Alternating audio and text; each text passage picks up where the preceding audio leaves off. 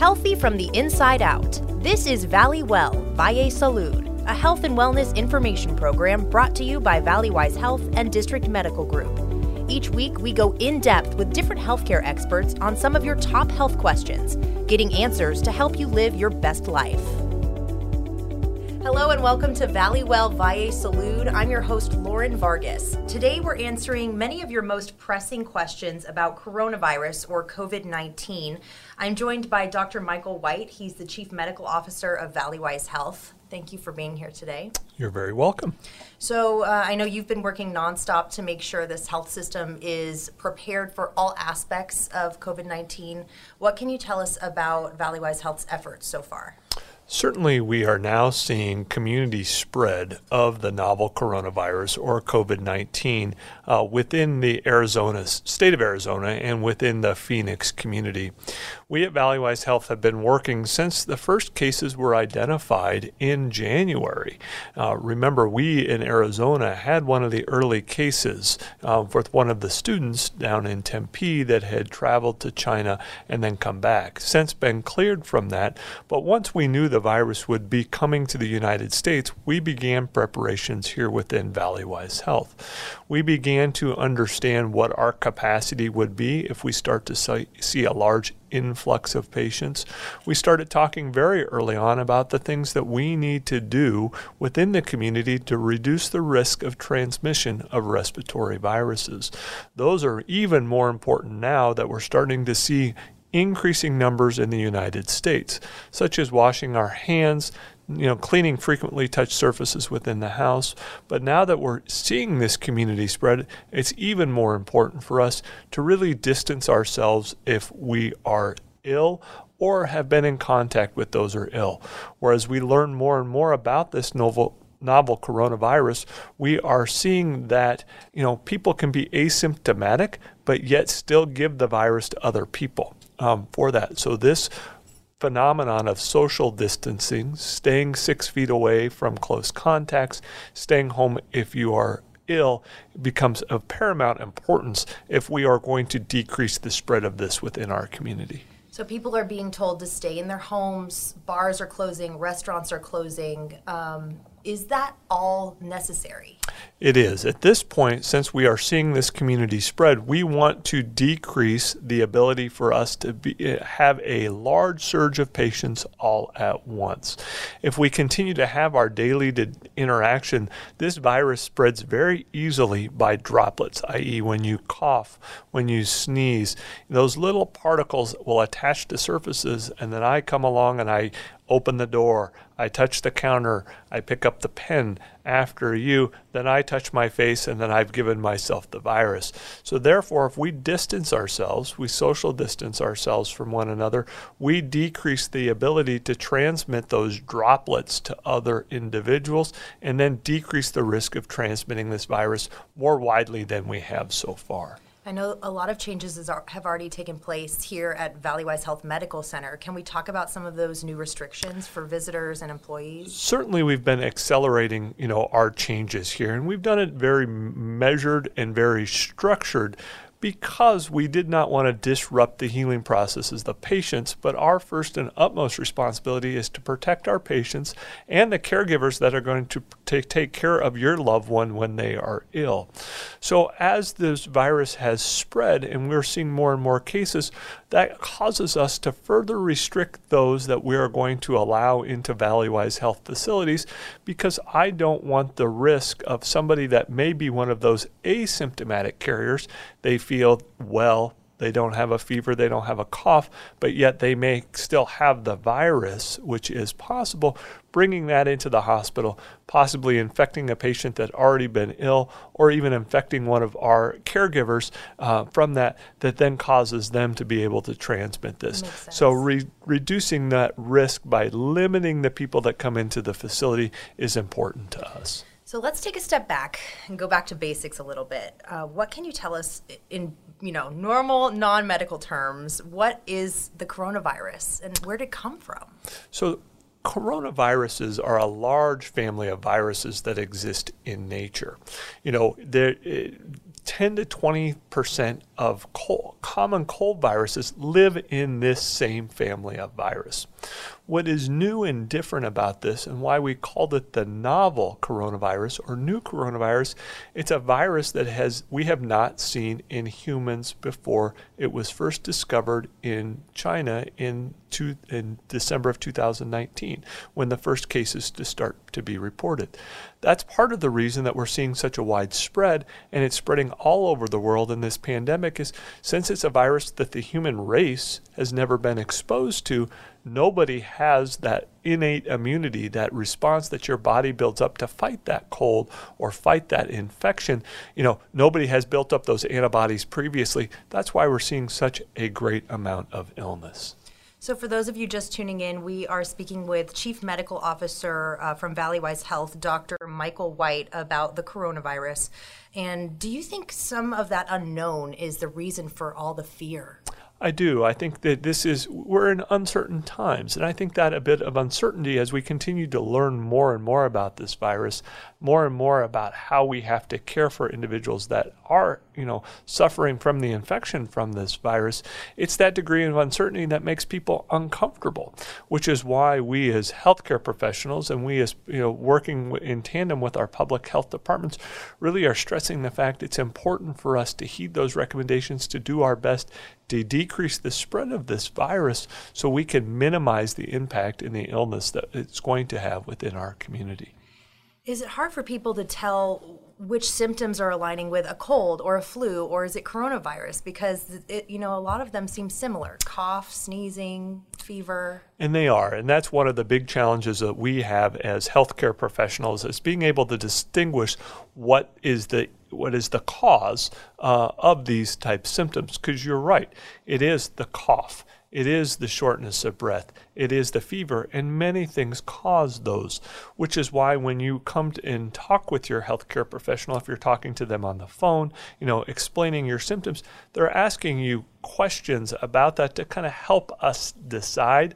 And then as we begin, if we feel that we need to test, we start to test for some of the more common conditions first to make sure this isn't the simple uh, influenza or this isn't a simple other virus that may be a cold before we jump right to testing for the novel coronavirus. One of our biggest challenges within the state of Arizona and within our community is the lack to have testing available. We still don't have widespread testing where we can do testing of each and every person because they request it. We still have to test those that we have a very high suspicion that their illness is related to COVID 19 it helps us then you know, make sure that we're treating them in special areas of the hospital to reduce that risk of transmission, you know, to other people, and then be able to provide that best supportive care. Well, that was my my next question. Is a lot of people are wondering why can't I get tested? I want to get tested, and so supplies are seem to be limited right now. Correct currently today our supplies are, uh, are, limited to be able to do the, the swab and we do what we call a nasopharyngeal swab which is a swab that goes into the back of the nose to be able to take a sample to send to the lab those test kits are in slow supply, as well as the machines and the reagents used to do the test are also in low supply. You know, we've seen announcements from the Centers of Disease Control in Washington and the federal government trying to ramp up our ability to have access to those testing kits and some of those testing media that we need to perform the test. As we start to get more and more of those, we'll be able to expand and test more widely. So there's a lot of rumors circulating um, about the coronavirus. I've seen lots of things online. So we're wondering if you'll humor us, if we can um, read out some of these um, things that are being shared online and get your reaction to them. Certainly. So we've got 10 fact versus fiction um, topics. The first one is that warmer weather will make the virus go away. Likely fiction. We don't know if how seasonality will affect this virus. It's unlikely that warmer weather is actually going to decrease this virus. I think that comes from um, flu season, maybe, Correct. and the colder weather, and yes. And I've also seen that it's so new that we don't really know the whole cycle of it. We don't, but as as it seems to be transmitted, we're seeing it in both the northern and the southern hemisphere of the world currently. That's a good That's point. the likelihood that this is going to have a seasonality like the flu is unlikely. Okay, myth number two certain blood types are more susceptible to getting this. We haven't seen that, and that has not been borne out as we studied this virus up to this point. As we learn more and more about that, that may change, but it, as, currently it appears that everyone is equally susceptible to this virus from the blood type perspective. Okay, so I want to introduce um, our audio producer for this show, Chencho Flores, and he had some of these questions as well that he's been seeing online. I'm going to let him ask the next few. I have a couple that are my favorites because I've seen them a lot on social media and they kind of drive me nuts. Um, if you hold your breath, if you can hold your breath for up to 10 seconds, you don't have the coronavirus. It, Unlike uh, that, also fiction. You know, there are many people that will have mild forms of the coronavirus that may be infected with the coronavirus, but don't have the full blown symptoms that we're reading about and seeing in the media where people are sick enough to be hospitalized or sick enough to need to be placed on the ventilator or a breathing machine. The majority of people that will be infected with a coronavirus will have very mild symptoms, feeling fatigued with a little bit of that cough, with a little bit of that fever even with those, most people could still hold their breath for right. 10 seconds and very much a non, very much a fiction. I wonder if that comes from the desperation of not being able to get tested. They're, tr- they're desperate to, to have a self assessment or something to tell them whether they've got this or not. I don't know. It, I most likely yeah. it, it is. It's an easy something that people may attribute to that. Uh, you're absolutely no, correct. No truth to that. This is another one of my favorite ones. Um, and it's it's a couple different things. One, uh, drinking water, a lot of water will help push the virus down into your stomach, and the stomach acids will kill it.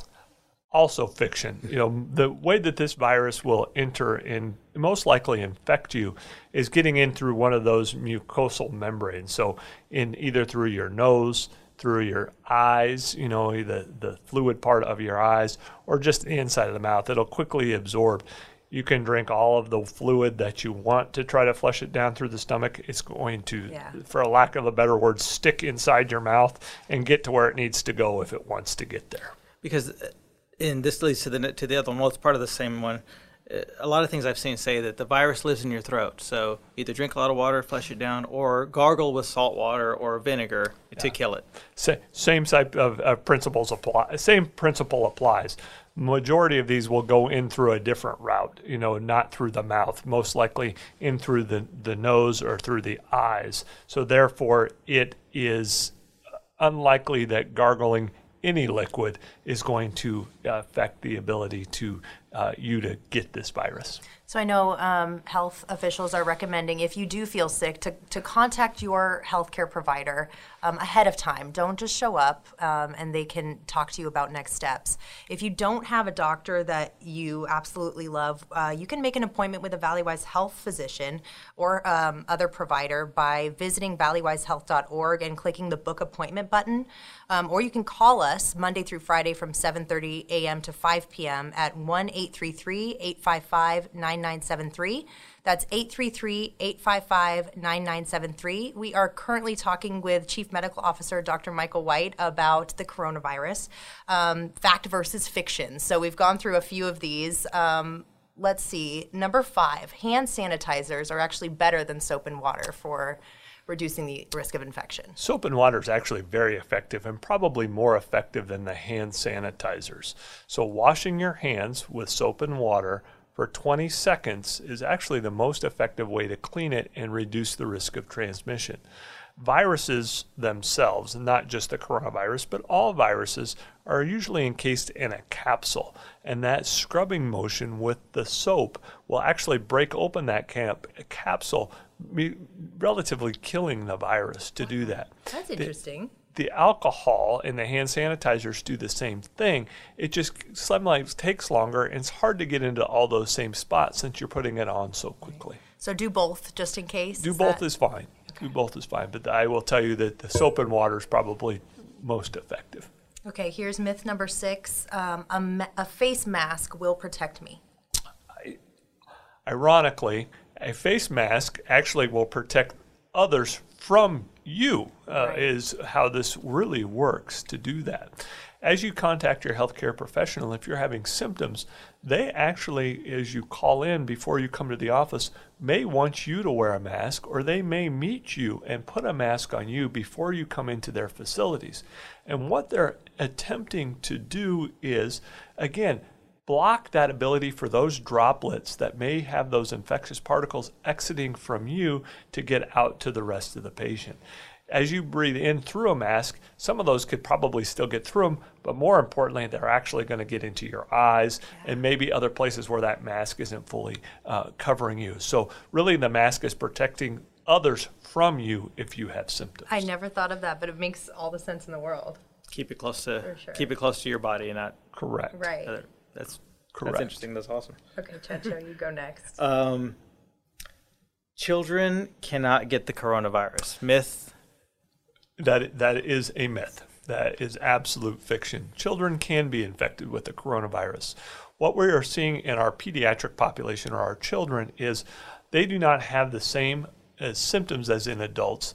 It's usually a lot more of a mild form. What we're seeing in the media and what we're seeing across the world of those areas that have had more cases than we've had here in Arizona um, is that it tends to make the adults more ill. Children still have it. Um, again, those milder respiratory illnesses, maybe also some gastrointestinal illnesses with our children, maybe a little bit more of the, of the diarrheal type illness and things this, as this affects children. We haven't seen any of the severe illnesses in children that we have in the adults. Do we know why? We don't. That's will be one area as we you know see more cases throughout the world. We'll continue to study and learn about. We do not know that today. Another one is coronavirus can be transmitted through the mail. This is an interesting thought um, to this. The virus itself actually can live on different surfaces for different amounts of time. The paper in the mail, or those things that come in the mail, if they have not been uh, in the mail for a significant amount of time, may harbor some uh, latent virus to do that. So they, a virus can live for you know up to you know 36 to 72 hours on a doorknob, on a desk, and things like that. So it is possible that it can be transmitted on paper through there. Now, it's unlikely, you know, in the various environments as it goes through the system, um, unless it's quick that it gets to you, that it could come from an infected person to you. But uh, uh, there, there is certainly some merit to that. So be careful of your next day mail. Be careful of your next day. Overnight mail. mail. Too quick. So, given that, should you take your shoes off when you get into your house? Can they live? Can the virus live on your shoes? certainly anything that could be uh, carrying the virus, any surface that you can carry from one area to the next could could carry the virus as well. So yes, I mean if you've gone into places where you may have contaminated that or picked up droplets, it is important to take off your shoes, you know, as you may enter the house or enter some of those environments if you are concerned with that. That's something I might have to start doing. I do not currently do that, so that's a good tip. Um, okay, the last one: Can pets uh, get coronavirus and spread coronavirus? So um, we we're as we learn more and more about the novel coronavirus, the coronavirus we're for, certainly uh, suffering with in or treating and seeing patients with today. This does not seem to be hosted within the pets. Um, this does not seem to be transmitted by our our our, norm, our normal domestic pets, um, our cats, our dogs, our birds, um, to do that. So this particular virus does not appear to transmit in pets. Um, thank you for for that. Those were really interesting. Um, it seems like we're just at the start of the spread of this. Unfortunately, um, what what do we need to prepare for next? I think, you know, as we're going to see increasing areas of this spread of this of this virus, we need to continue to be prepared that we are going to have to isolate ourselves if we feel ill for an extended period of time. We need to be able to expect to have ways that we can communicate with our loved ones that may not be face to face as we do things to reduce the risk of transmission of, of the virus. We need to be prepared that we're going to see more and more cases, and this may last for quite some time for us um, as people are infected, they start to heal, and our body develops immunity, we'll start to slowly see it tapered off.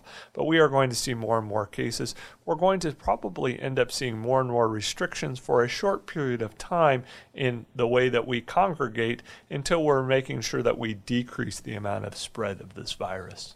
When do you feel like people will um, feel normal again? Or will we ever go back to the way we used to be? I think that's a wonderful question, and time will tell. We are going to be dealing with this for quite some time. You know, um, we as the, as the global community, as the world, we're going to see this effect for, for some time. You know, even as uh, the virus decreases its spread, we're able to understand more and more about it. The effects of people not being able to work, the effects of us not being able to get things that are manufactured in other countries or even within the United States to where it needs to be, we're going to see those effects for many, many months to come.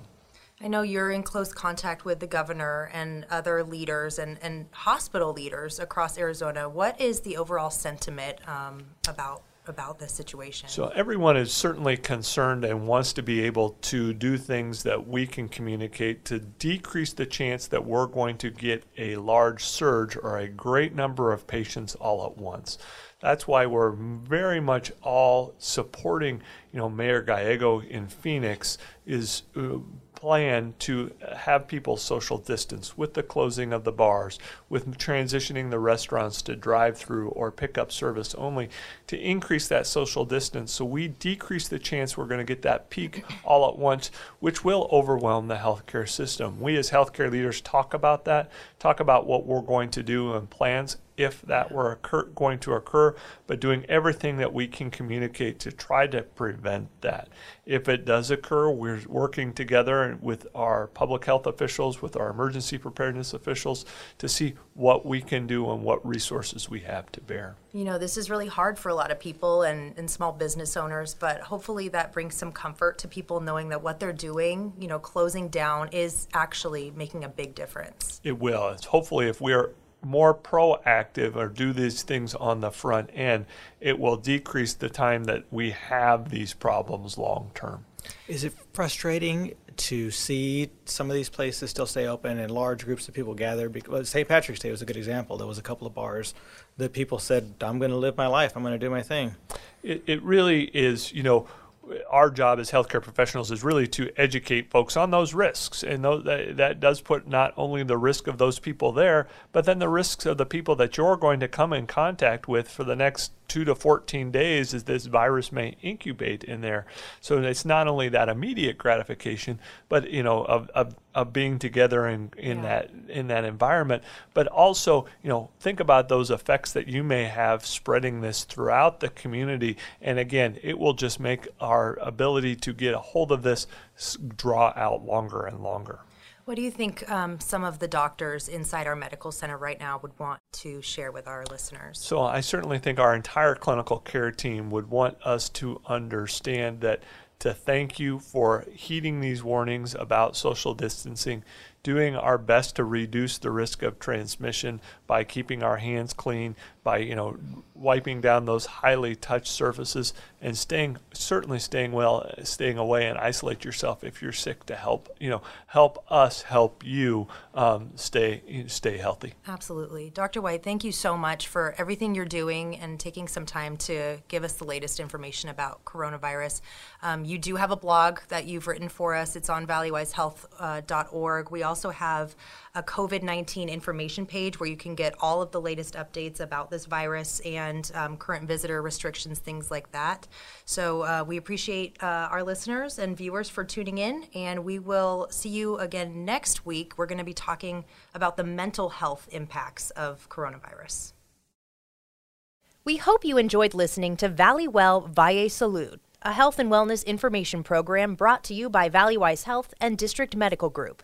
If you're looking for more information about what you heard today, visit us online at valleywisehealth.org/bewell. There, you'll find blogs and videos from our healthcare providers, and you can even book an appointment at a Valleywise Community Health Center near you. That's valleywisehealth.org/bewell. Thanks for listening, and we hope you'll tune in again soon.